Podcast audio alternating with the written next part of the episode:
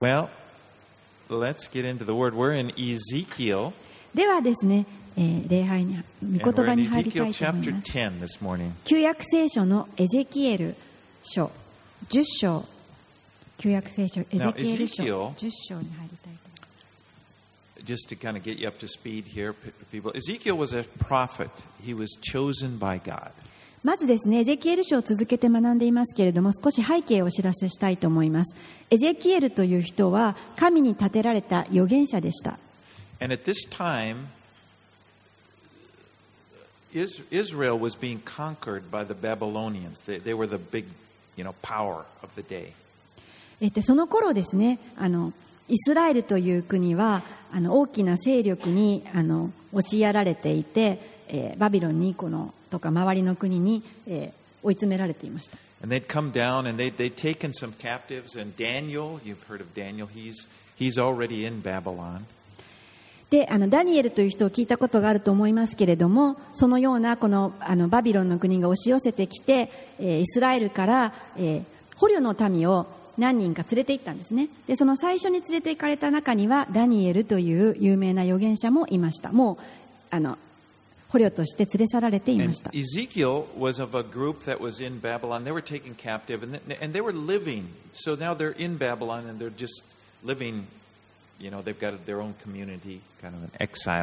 は。今、日学んでいるこのエゼキエルという人は、このバビロンに捕虜として連れて行かれた人のうちの一人で、そしてあのその捕虜の人たち、補修の民と一緒にバビロンの。あの国に住んでいました。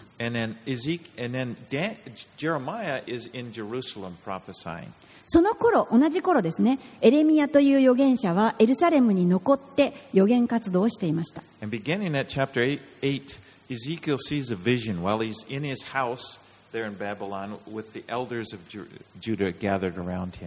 で、エジェキエル書の8章、先週学んだところではですね、このエゼキエルは、えー、ユダの長老たちを招いて自分の家にいた時に幻を見始めました。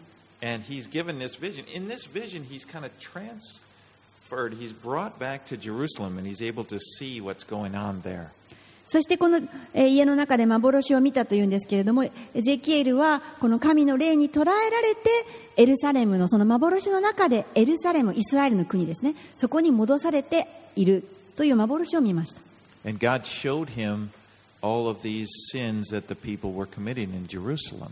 そこで神はこのエゼキエルにイスラエルに残されている人たちが行っている忌まわしい罪を見ました。エ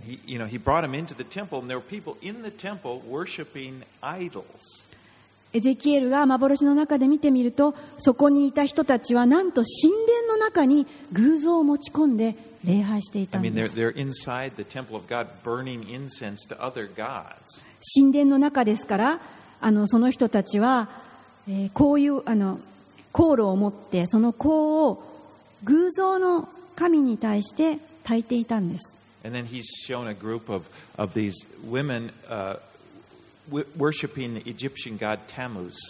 またエゼキエルは他の女たちがエジプトの神と言われているタンムズのために泣いているのを見ました。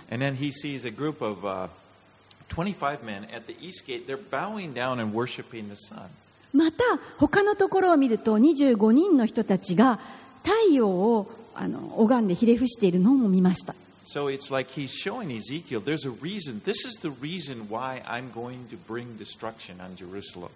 神は幻の中でエゼキエルにそのようなえ人たちを見せたんですね。これこそが今イスラエルが他の国に侵攻されている制略されているというこの理由なんだと言いました。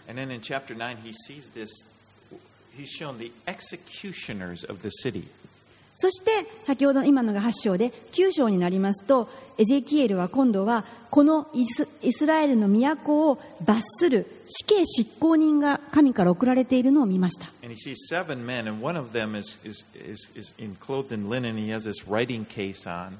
And his job is to go in the, to the city and mark the foreheads of the people who, he says, sigh and groan over the abominations. Those who, who, who don't like what's going on.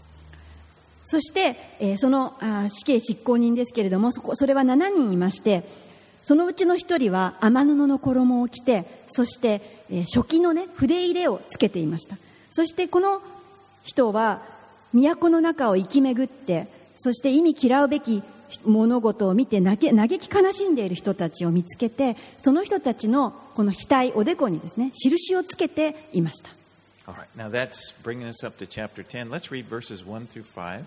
でそれは9章までの話です。では今日の10章に入りたいと思います。エゼキエル書10章の1節から5節をお読みいたします。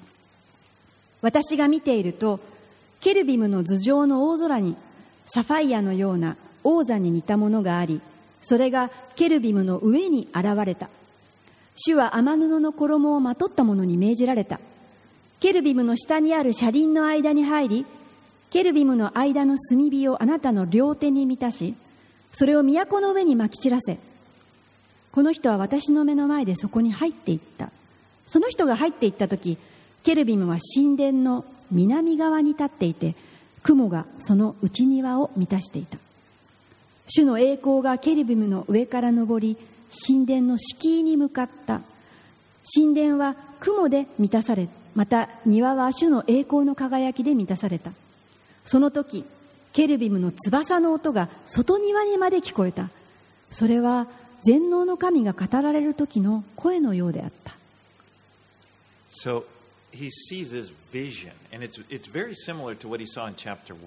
ここでエゼキエルは幻を見ているわけですけれどもそれはエゼキエル書一章で彼が見たような幻でした。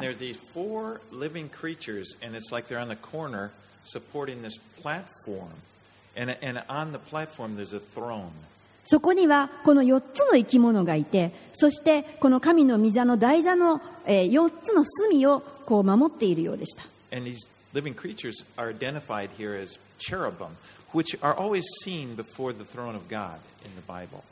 そしてこの4つの生き物は実はケルビムというものでした。それはあの聖書の他の箇所でも神の御座によく出てくる生き物です.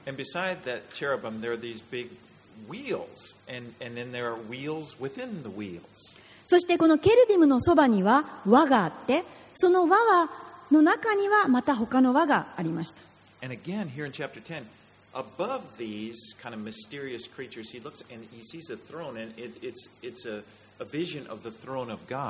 ちょっと不思議ですけれども、このケルビムの上には神の御座がありました。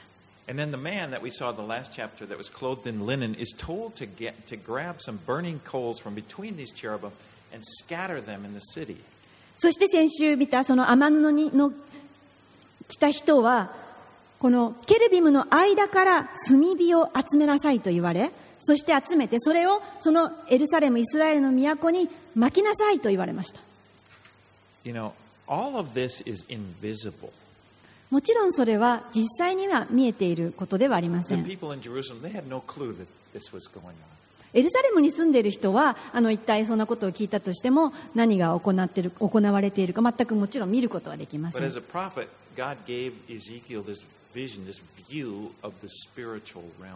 しかしエゼキエルは預言者であったので神様からの視野をいただいて霊的な世界を見させられていたんです But there in Jerusalem, they were continuing like before. They didn't know that there was an angel there marking people for judgment. もちろんエルサレムではですね残された人たちは普通の生活を続けていましたまさか天使が自分たちのあところに来て額に印をつけているなんて思うはずもありませんまさかですね、主の栄光が彼らのただ中にあるなんていうことは思いもしませんでした。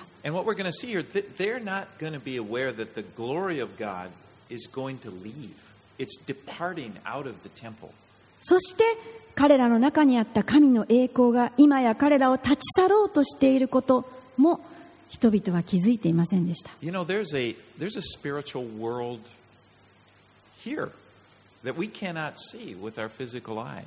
皆さん霊的な世界というものが存在しています。それは私たちの肉眼では見ることはできませんがあります。But you know, even though you cannot see it, it's very real. 私たちが見ることができないからといってもそれは現実に存在しています。You know, just as real, more real あなたが今信じて座っているその椅子、それよりも実際に信頼できるものです。あの神様というお方は何か皆さんから遠く離れたところにおられるわけではありません。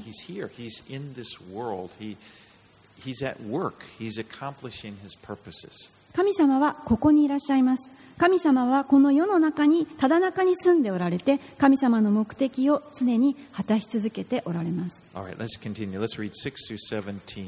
続けて6節から17節をお読みいたします主が天布の衣をまとった者に車輪の間ケルビムの間から火を取れと命じられるとこの人は入っていき輪のそばに立ったするとケルビムの一人がケルビムの間からケルビムの間にある火の方に手を伸ばしてその火を取り天布の衣をまとった者の両手にそれを持った。この人はそれを受け取ると出て行った。ケルビムの翼の下には人間の手の形があった。私が見るとケルビムのそばに4つの輪があり一つの輪は一方のケルビムのそばにもう一つの輪はもう一方のケルビムのそばにそれぞれあった。その輪は緑中石の輝きのようにも見えた。それらの形は4つとも同じで一つの輪がもう一つの輪の中にあるようであった。それらが進む時それらは四方のどの方向にも進み進む時には向きを変えなかった。なぜなら頭が向かうところに他の輪も従いそれらが進む時には向きを変えなかったからである。それらの体全体とその背その手その翼さらにはすなわちその4つの輪には周りに目がたくさんついていた。私はそれらの輪が車輪と呼ばれるのを聞いた。それぞれに4つの顔があり第一の顔はケルビムの顔第二の顔は人間の顔第三の顔は獅子の顔第四の顔はわしの顔であった。その時ケルビムは飛び立った。それは私がかつてケバル川のほとりで見た生き物であった。ケルビムが行くと輪もそのそばを進みケルビムが翼を広げて地上から登ると時輪もそのそばを離れず向きを変えなかった。ケルビムが止まると輪も立ち止まりケルビムが登ると輪も一緒に登った。生き物の霊が輪の中にあったからである。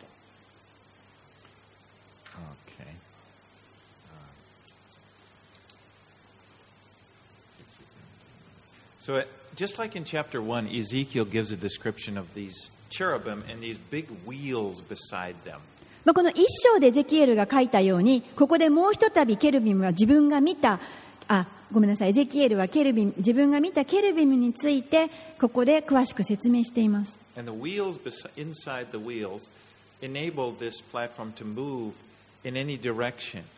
この輪の中にある輪というものがあったので、あらゆる方向にこの向きを変えずに進むことができました。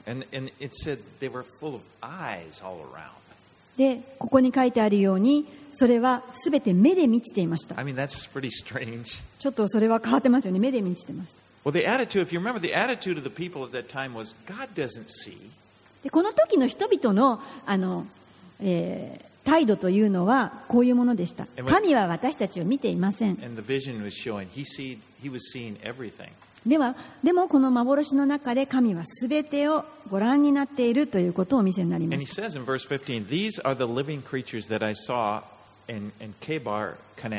そして15節で彼はこのように言っています。ああ、この4つの生き物はケバル川のほとりで見た生き物であったと。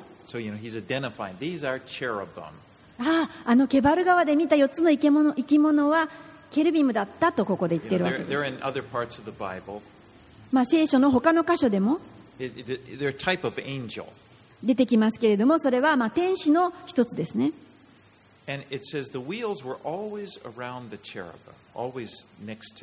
そしていつでもこの我がケルビムの両脇にあったわけです。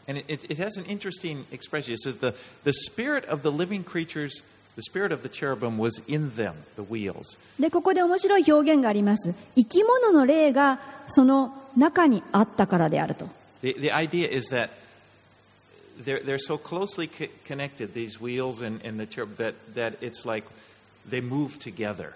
まあそれはどういうことかというと、このケルビムの形というのは完全にこの動きを共にしていて、調和していた。ということです。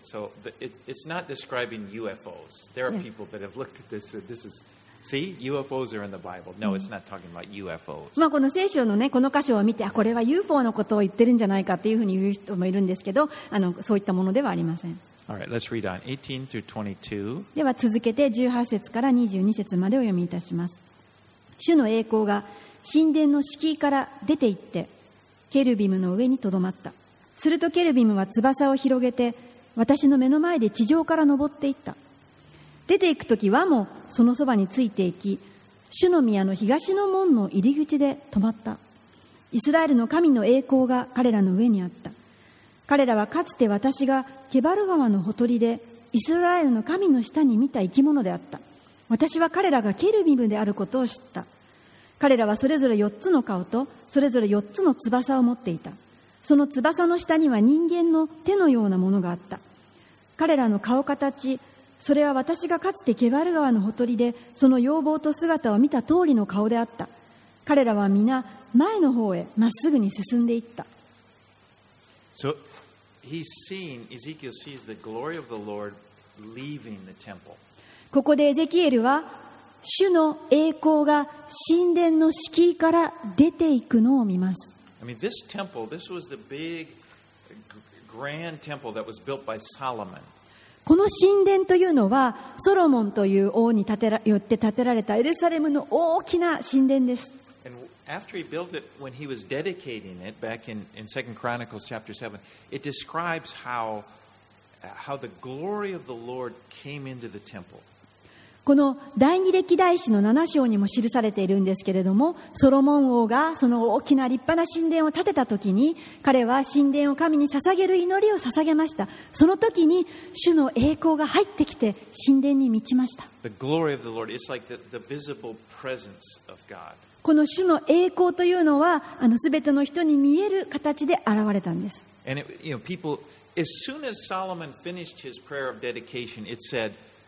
fire came down from, from heaven. It came down and consumed, it consumed the sacrifices that were there. And then there was this glory that, that, that just filled the temple. ソロモンが神殿封建の祈りを終えるとすぐにその時に天から火が降ってきて全焼の生贄を焼き尽くしそしてそこに主の栄光が満ち満ちました It, そして、主の栄光が主の宮に満ちていたので、祭司たちでさえも入ることさえできなかったんです。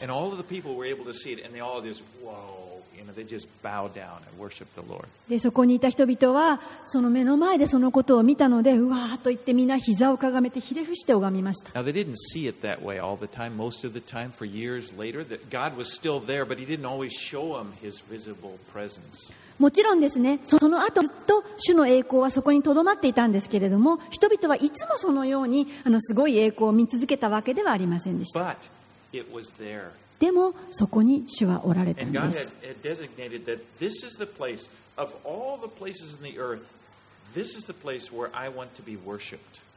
主はこの地上のすべての中でこの場所がこの場所が私を礼拝する場所だとお定めになっておられたんです And it's kind of sad because here in Ezekiel's vision, it's like the glory is leaving. The glory that's been there all, all the, these years is just leaving the temple. でも本当になんと悲しいことでしょうエゼキエルの幻の中で今主の栄光が立ち去ろうとしていま It した goes out the east gate, and which faces the Mount of Olives. ここで東の門と書いてあります東の門というのはオリーブ山を面しの方方向です600 years later, the glory of the Lord would return to the temple. ここから600年の後に主の栄光が再びここへ戻ってきます As Jesus came down the Mount of Olives, remember, he came through the same way the glory left. Jesus comes back, only he comes down riding a donkey, very humbly, and people are saying, Blessed be- is he who comes in the name of the Lord. この主の栄光が離れていくそのような同じ場所にイエスイエス様がオリーブ山から降りてこられそして、えーとてもへりくだった形でロバの背中に乗ってそしてこの神殿の東の門から入ってこられます。その時には群衆は叫びます。主の皆をによって来られる方に祝福あれと。So in verse 20, he said, These are the living creatures that I saw underneath the God of Israel by the Kebar Canal, and I knew that they were cherubim. そして20節に戻りますけれども彼らはかつて私がケバル川のほとりでイスラエルの神の下に見た生き物だった私は彼らがケルビムであることを知ったとエゼキエルは言います。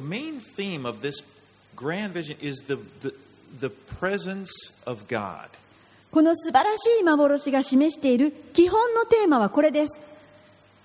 神の臨在です in chapter 1, he says, This is the same vision I saw in chapter 1. But remember, in chapter 1, he saw it, he was in Babylon. He saw the glory of God there in Babylon. でエゼキエルはここで言いましたあこれは私がバビロンで見たケバル川のほとりで見た同じケルビムだと彼はエルサレムの土地に来てまた言ったわけです同じ幻です you realize now it's Jerusalem. 彼は今、や幻の中でエルサレムに来ています。これはとても重要なことです。神の主の栄光がバビロンにおいてもエルサレムにおいても変わらずあるということを彼は見つけたわけです。そして11章に入りたいと思います。1節から12節をお読みします。霊は私を引き上げて主の宮の東に面した東の門に連れて行った。見よその門の入り口には25人の者がいた。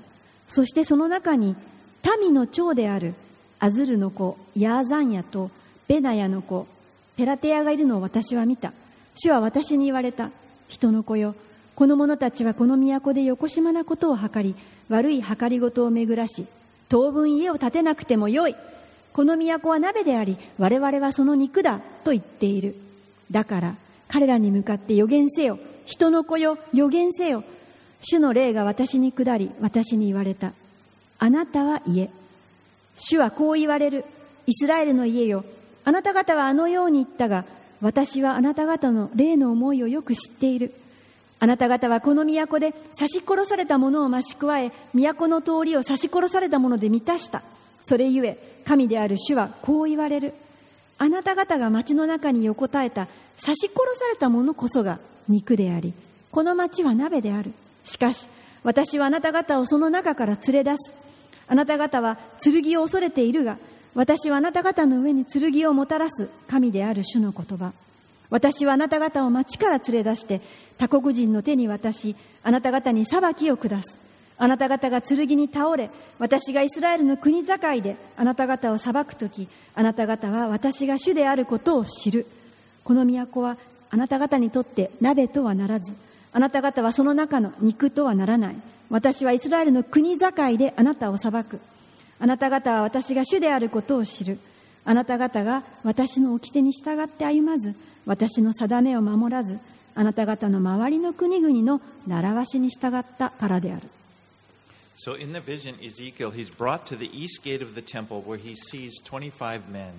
ここでエゼキエルは東の門に連れて行かれますそこでまた25人の人たちを見ます And the Spirit said, These are the men who devise iniquity and give wicked counsel. そして神の霊は彼に言います人の子よこの者たちはこの都で横島なことを図り悪いことを図り巡らしている者たちだよ In chapter 8, 16, there, remember there was a group of 25 men who had their backs to the temple. They were facing east. They were bowing down and worshiping the sun.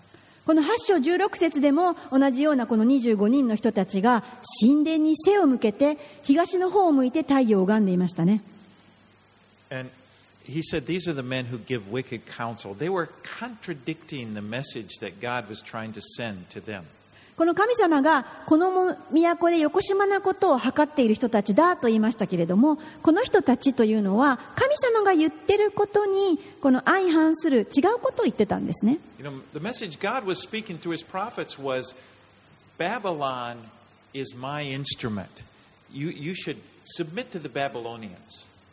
神様が言っていたのはバビロンは私が用いてイスラエルを裁いているんだ。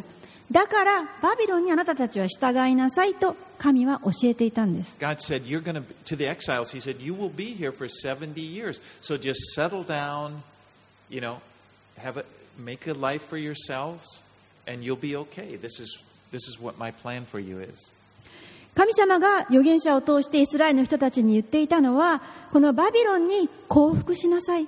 そしてその地に行って彼らのところに行って生活をしなさい。なぜなら70年もあなたは帰ってくることができないのだからと言っていました。But these guys, these 25 guys, they were contradicting. They said, No, we're, God is going to destroy Babylon. You're going to be going back to Jerusalem soon. しかしですね、この25人、また残されたイスラエルの人たちはこのように言っていました。いいえ、違います。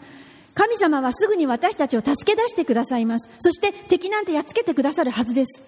And they, they were saying, verse 3, it's kind of an unusual expression. The city is a cauldron, and we are the meat. It was an ancient expression that they used at that time. まあ、この3節にちょっと面白い表現がされていますけれども、この古代使われていたこのことわざで、えーこの都は鍋であり、我々はその肉だ。だから大丈夫だと彼らは言いました。Yeah, it meant the meat, the idea is that we're safe. We're the meat. We're the most, you know, we're the most valuable part. We're not going to burn up like if we are out in the fire. We're protected inside the pot.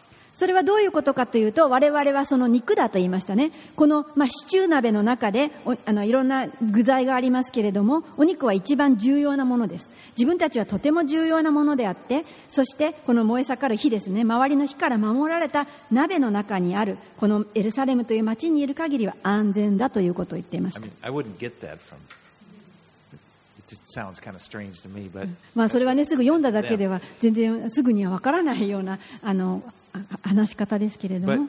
God gives. He responds to these guys speaking through Ezekiel, and he says, "I will bring you out of Jerusalem, and you shall fall by the sword. I will judge you at the border of Israel, and you shall know that I am the Lord." Verses uh, nine and ten. 神はこの彼らの言ってることをあの聞いてたようにエゼケイリを通して人々に答えを与えるんですね7節8節ですしかし私はあなた方をその中から連れ出すあなた方の上に剣をもたらすそして10節の後半ですけれども私がイスラエルの国境にであなたを裁くときにあなた方は私が主であることを知ると This was literally fulfilled. This prophecy. でこの予言はあの文字通り成就しました At that time, King Zedekiah, when, when the city was ready to fall, the Babylonians were just about ready to rush in. He escaped through a hole they made in the wall, and he starts running out into the plains of the Jordan. まあ And they're caught, and they're taken to Riblah. えーこの後にですねこの時に王であったゼデキヤがこのバビロンによって征服される時にエルサレムの城壁から逃げ出します。そして自分と自分の家族だけ連れて逃げていくんですけれども、えーバビロンによって追いつかれてしまってヨルダンの平野で追いつかれてそして国境のリブラという町に連れ出されていきます.でリブラというのは国境の町でした。北部の方です。So, it, it, you know, verse 10, it's exactly, we said, I will judge you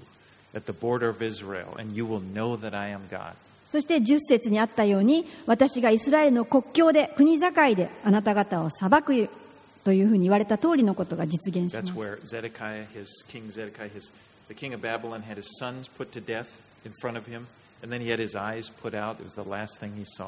このゼデ,キヤ王の息子たちは剣によって虐殺されます。そしてゼデキヤの王は目をつぶされてバビロンに囚人として連れて行かれることになりました。Okay, let's read on 13 through 21. では続けて13節から16節をお読みいたします。私が予言していた時ベナヤの子ペラテヤが死んだ。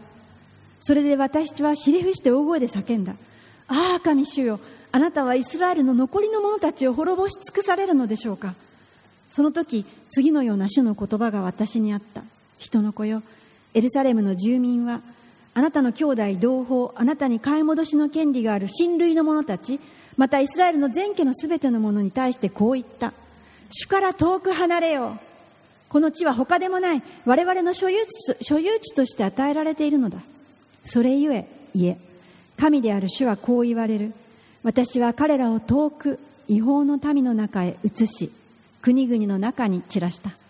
しかし私は彼らが行ったその国々でしばらくの間彼らの聖女となっていた。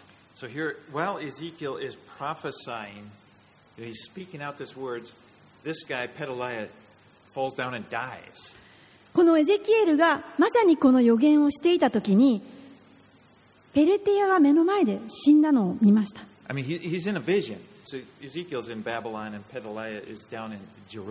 まあこれはまだ幻の中です。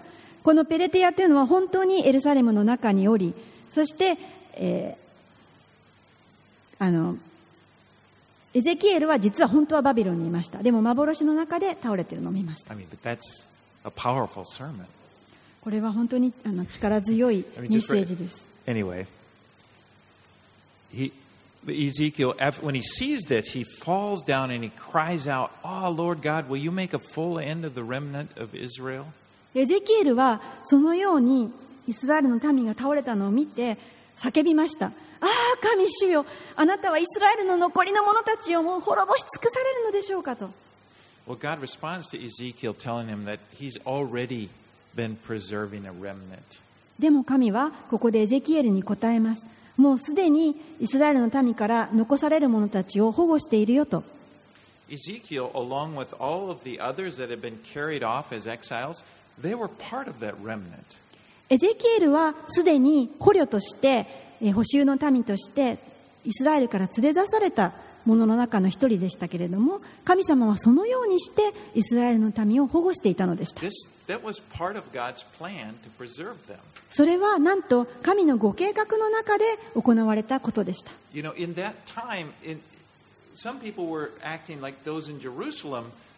Were thinking, all those exiles, you know, that they, they, they, the poor exiles, they've been carried off. Um, something must be wrong with you, you know. It's like they thought we're in a better position, but God is saying, no, it's just the opposite. The reason you were carried off is because I wanted to save you. このエルサレムの中にいた人たちは、ああ、補修に連れてかれた、捕虜になっちゃった人はかわいそうにな、何か罪を犯していたに違いない、私たちはここに残っているから安全だ、そのように思っていましたが、実は全く正反対のことを神様はされていました。Remember those in Jerusalem, they're saying, hey, we're safe. We're like the meat in the pot. You know, we're here. Nothing's going to happen. It's just the opposite. God is saying, you're going to be destroyed. I'm saving the remnant. エルサレムの中にいた人たちは、我々は鍋の中にいるから安全だと言ってましたけれども、神様はそうではないよ、逆だよ、君たちは外に連れ出されて、裁かれるんだ。In verse 16, he says, Though I remove them far among the nations, far off among the nations, though I scattered them among the countries, yet I have been a sanctuary to them for a while in the countries where they have gone.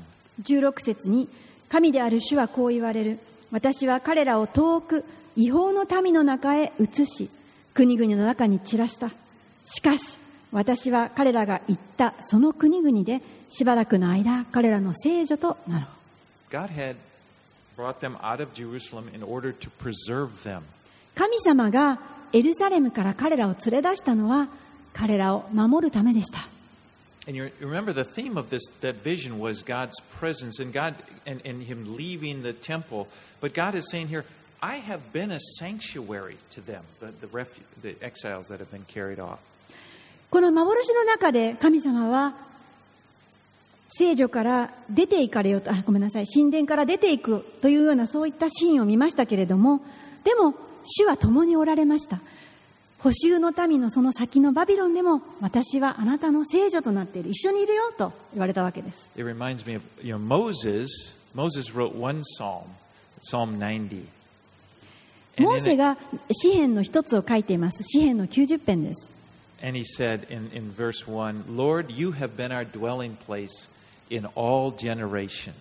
モーセは言いました。詩篇の90編の一節で。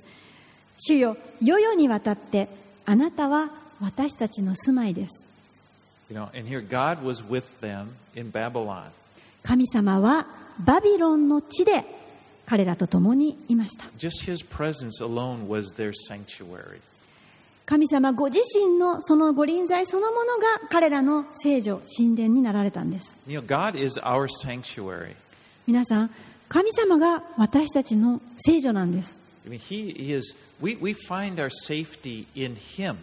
私たちは神様の中に安全を見出すんです。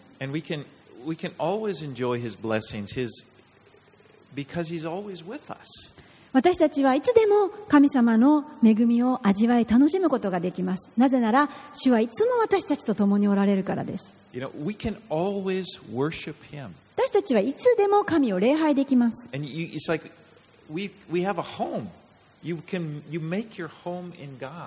私たちは主にあって家を建てるんです。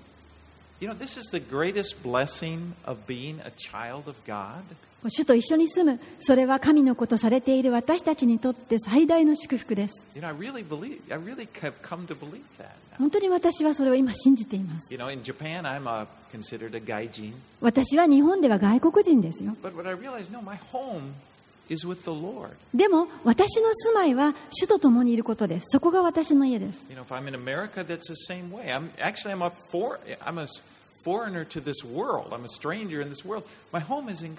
もし私がアメリカに帰っても同じことです。私はこの地では気流者です。あの私の国籍は天にありますか。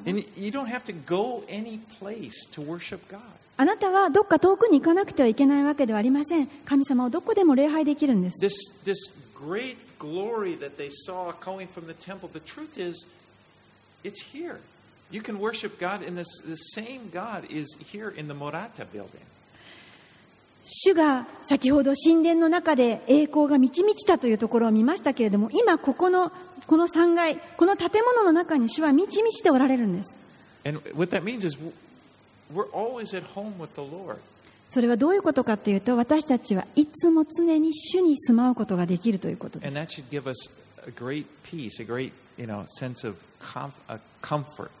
それが本当に私たちにとって安心であり、平和であり、慰めです。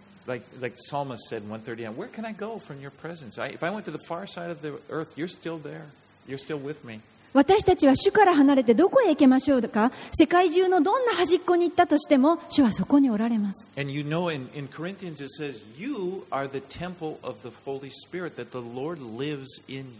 そしてコリントビテの手紙では言っています。あなた自身が主の神殿です。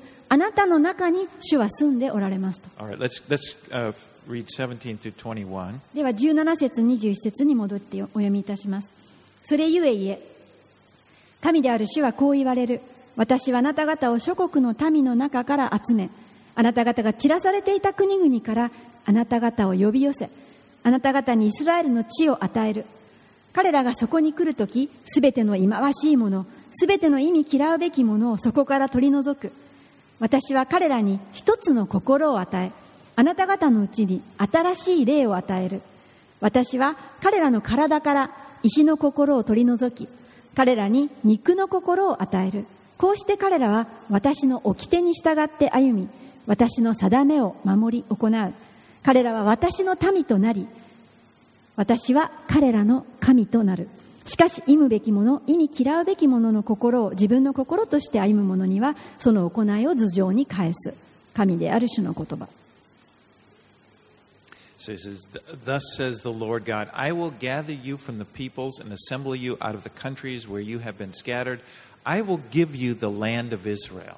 17節もう一度お読みいたします。神である主はこう言われる。私はあなた方を諸国の民の中から集め、あなた方が散らされていた国々からあなた方を呼び寄せ、あなた方にイスラエルの地を与える。Notice that. That's very important promise. So that's something we've seen fulfilled right now in our lifetimes. ここの予言に注目してください。これはとても重要な予言です。今私たちが生かされている今のこの時代にこれが成就し続けています or。a little before. It actually started in 1948. Israel once again became a country. まあこの1948年からこの、えー民イスラエルの民族が独立を果たしてイスラエルの国が再建されました。And, and, and right now, Jews continue to come back to Israel from all over the world. 今日でもユダヤ人が世界中からイスラエルに戻ってき続けていて、この約束が今満たされ続けています。これは、えーこの予言の成就です。I mean, for so many centuries, they didn't have a land. You could read that prophecy and it wouldn't, well, I, I don't know what that means. この予言の書を読んでもですね、人々は全く意味がわからない時代が何世紀も続いていたんです。だって民族はいても国はなかったんですから。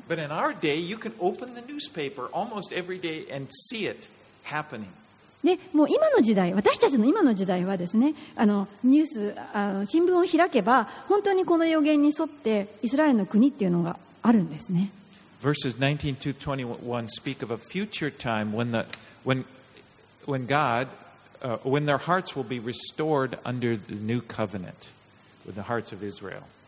そして、えー、21節19節から21節にはあ神様が新しくこのイスラエルの人々の心を回復してくださる新しい契約のもとでの約束があります And he said, They shall be my people, and I will be their God. This is a covenant expression.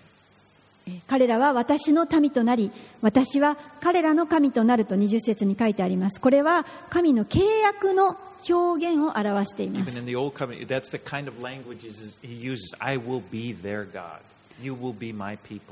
神様が契約を民と結ぶときにいつもこの言葉を使います。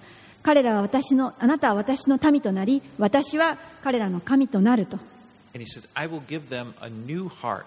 そして彼は神様はこのように言っていますあなたに新しい心を与える This part of this prophecy, by and large, it hasn't been fulfilled yet. でここはですねまだ成就してないんですこの予言は You know, though it's true, God did, while they're in Babylon, God uh, cured them of their idolatry for the most part. But for the most part, Israelites don't embrace Jesus as the Messiah yet. この歴史を見てバビロン保守このバビロンに捕虜としてされていた間にイスラエルの人たちはかなりこの偶像礼拝から離れてそこは回復されてきたんですけれどもでもまだですねこの約束は成就していません。なぜなら彼らはイエス・キリストを主救い主としてまだ受け入れてなかったんです.でも彼らは受け入れます。ここにそのような予20言がしてあります。22 through 25. で22節から25節をお呼びしますするとケルビムはケルビムは翼を広げ輪もその横についた。イスラエルの神の栄光がその上の方にあった。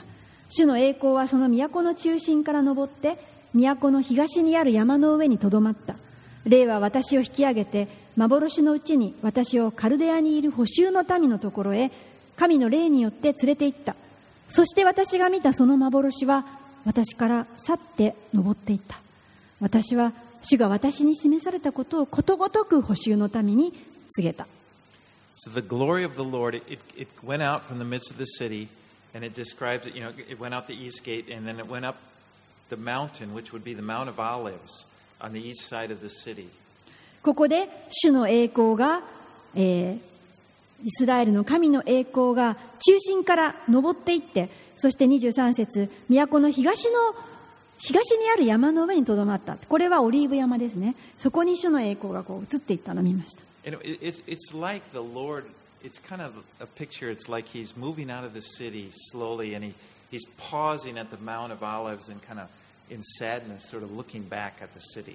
これはですね、まるで神である主がご自分の神殿を少しずつ出られて、そして一度立ち止まられて、振り返って、オリーブ山の上から、ご自分の神殿を見て嘆き悲しんでおられるよう And で it, す and it brings to mind, you know, what, what would happen about 600 years later again is Jesus is there on the same Mount of Olives, and he laments over Jerusalem.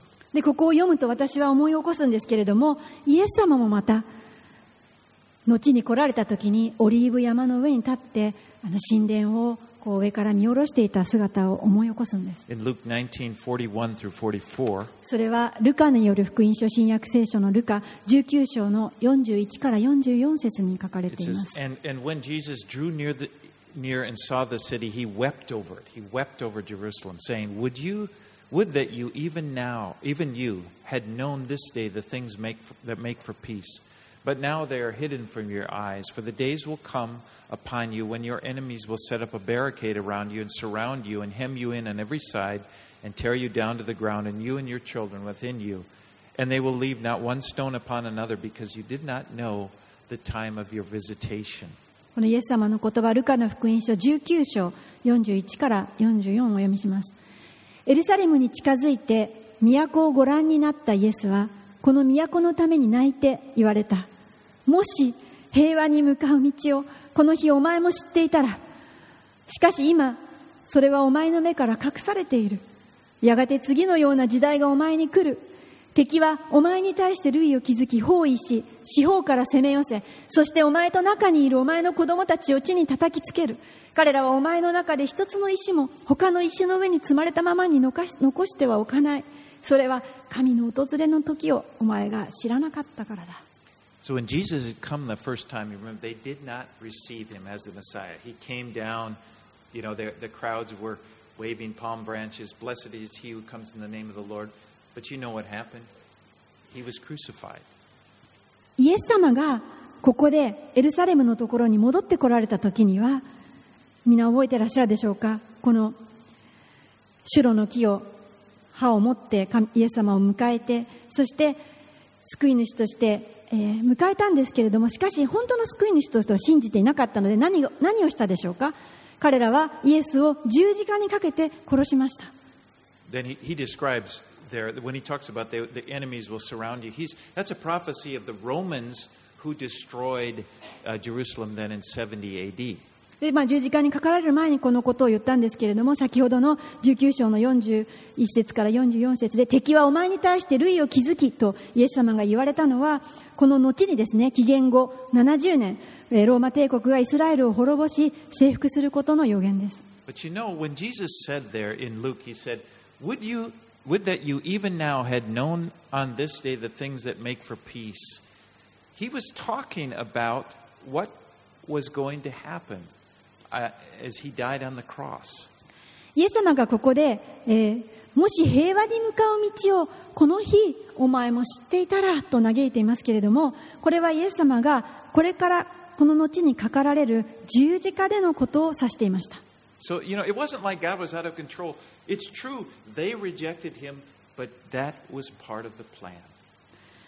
神様は全てをご存知でした全てがご計画の中にありましたイスラエルの民はイエス・キリストがイエスが来られた時に自分の主としては迎え入れませんでした。でもその否定したことさえも神様のご計画の中にあったんです。イエスは十字架にかかられました。Jesus had come the first time as Messiah to save the city, to save Jerusalem, to save Judah, to save the whole world. イエス様はメシア救い主としてこのエルサレムにいやこの地上全体のためにこの時来られていたんです when he died on the cross. でも彼が十字架にかかって死んだことにより Because, you know, the truth is that not, you know, Israel, we see how they were rebelling against the Lord. The truth is, they're just representing the whole world. まあ、その十字架によってイエスは救いを達成されたんですけれどもこのエルサレムの反逆エルサレムの人たちの反逆というのは実は全世界の神への反逆を表していました.なぜなら私たちのすべての人が神に対して反抗しているからです.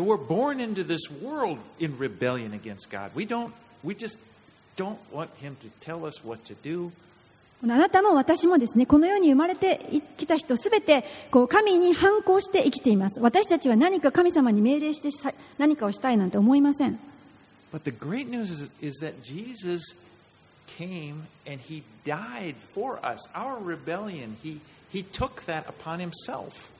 でも素晴らしい福音良い知らせがここにあります神様は私たちのすべてのこの反抗的なまた反逆的なその罪をすべて背負って十字架にかかってくださいました And that though we are enemies, He, he died for us while we were His enemies. 私たちは神の敵でした。しかし敵である私たちの身代わりとなってイエス様は死んでくださったのです。私たちの私たち敵を救うために。そして神様との平和をイエス様が作ってくださいました。与えてくださいました。もう終わりますけれどもローマの5章を開きください。新約聖書。We have peace with, with God through our Lord Jesus Christ.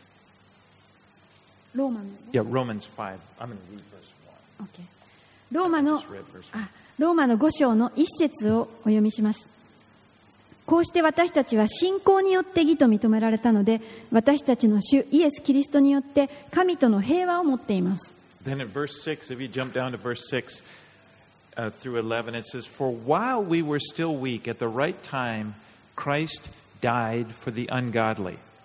そして6節 実にキリストは私たちがまだ弱かった頃、えー神が定められた時に不経験なもの、神に従わない者のために死んでくださいました。 For one will scarcely die for a righteous person, though perhaps for a good person one would dare even to die. But God shows his love for us in that while we were still sinners, Christ died for us. 7節8節を読みいたします。正しい人のためにあっても死ぬ人はほとんどいません。善良な人のためなら進んで死ぬ人がいるかもしれません。しかし私たちがまだ罪人であった時キリストが私たちのために死なれたことによって神は私たちに対するご自分の愛を明らかにしておられます。Verse 9 Since therefore we have now been justified by his blood, much more shall we be saved by him from the wrath of God. For if while we were enemies, we were reconciled to God by the death of his Son, much more now that we are reconciled, shall we be saved by his life. More than that, we also rejoice in God that through our Lord Jesus Christ, through whom we have now received reconciliation. 9節から11節を読みいたしますですから今キリストの血によって十字架で流された血のことですけれども義と認められた私たちがこの方によって神の怒りから救われるのはなお一層確かなことです敵であった私たちが この御子イエス・キリストの死によって神と和解させていただいたのなら和解させていただいた私たちが御子の命によって救われるのはなお一層確かなことですそれだけではなく私たちの主イエス・キリストによって私たちは神を喜んでいますキリストによって今や私たちは和解させていただいたのです You know, we we've been studying Ezekiel, and it's talking about the what happened during the Old Covenant, and it's pretty brutal. It's harsh. 今私たちは旧約聖書を学んでいます。そしてエゼキエル書を見ると本当にこの古い契約というのはとても残虐なところがあります。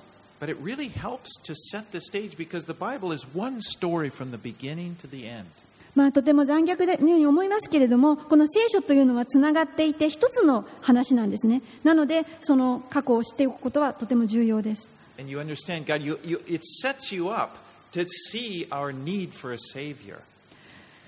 この旧約の時代のことまた罪深いことを知ることによって私たちが救いが必要だということを理解させてくれます.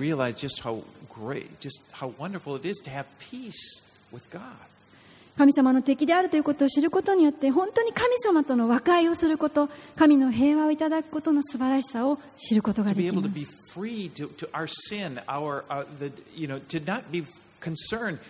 I'm free of that. Jesus took my sins, my what what, what I deserve. He took it for me. イエス様が私の罪のすべてを追ってくださった取り去ってくださっただからもうこの自分のことで悩むことはありません本当に主を信じて自由にされるということを経験しま And す he offers that to whoever, whoever trusts in Jesus will receive peace with God and forgiveness of sins. そして誰でもこのイエスを神と信じる者にこの平和が与えられます You know, the story is still not over. It's not, we, we are not at the end of the story まだですね.神がこの世の中で今されていることの全てが終わったわけじゃないんです In the future, the Bible talks that Jesus will once again, he will come down to the Mount of Olives, Zechariah the prophet tells us, and he will he will be king and he will be received as king in Jerusalem. まだこの成就していない予言が聖書の中にたくさんありましてそのうちの一つはイエスがやがてエルサレムの町にやってくるということですやがてよみがえりのイエスがオリーブ山の上に立ってえ本当に来られます Could be soon, who knows? それはもしかしたらもう間もなくかもしれません Well, getting back to Ezekiel's time. Remember Ezekiel, this started 4 chapters ago. He was in his house in Babylon and the elders had come to sit around and you know, they wanted to hear what God had to say.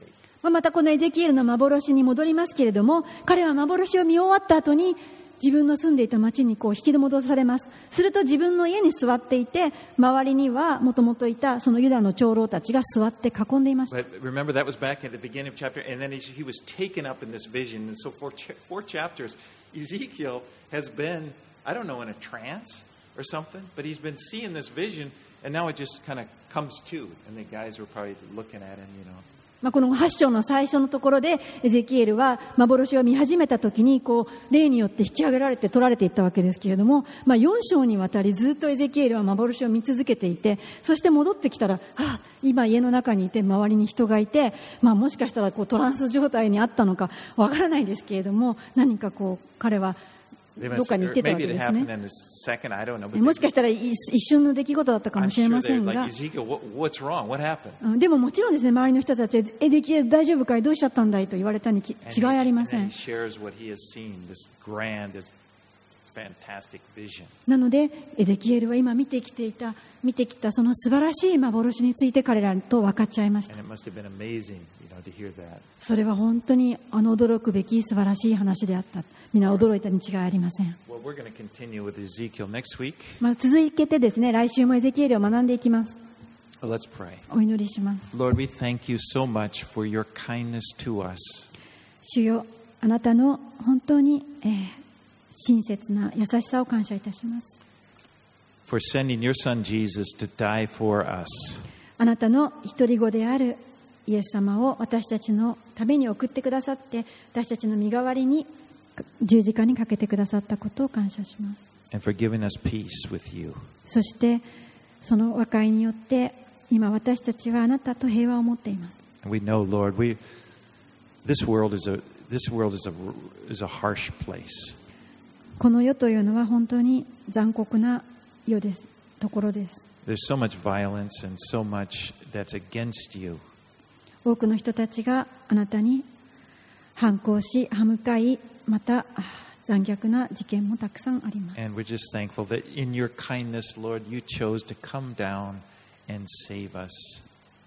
でも、主よあなたの深い憐れみにより、あなたがこの私たちのところに降りてきてくださって、救い出してくださいました And give us your heart, that same heart that you have toward people. Give that to us that we can look at people and desire them to be saved as well. 主よあなたが持っておられるその優しい柔らかい心愛を私たちにくださいそして私たちもあな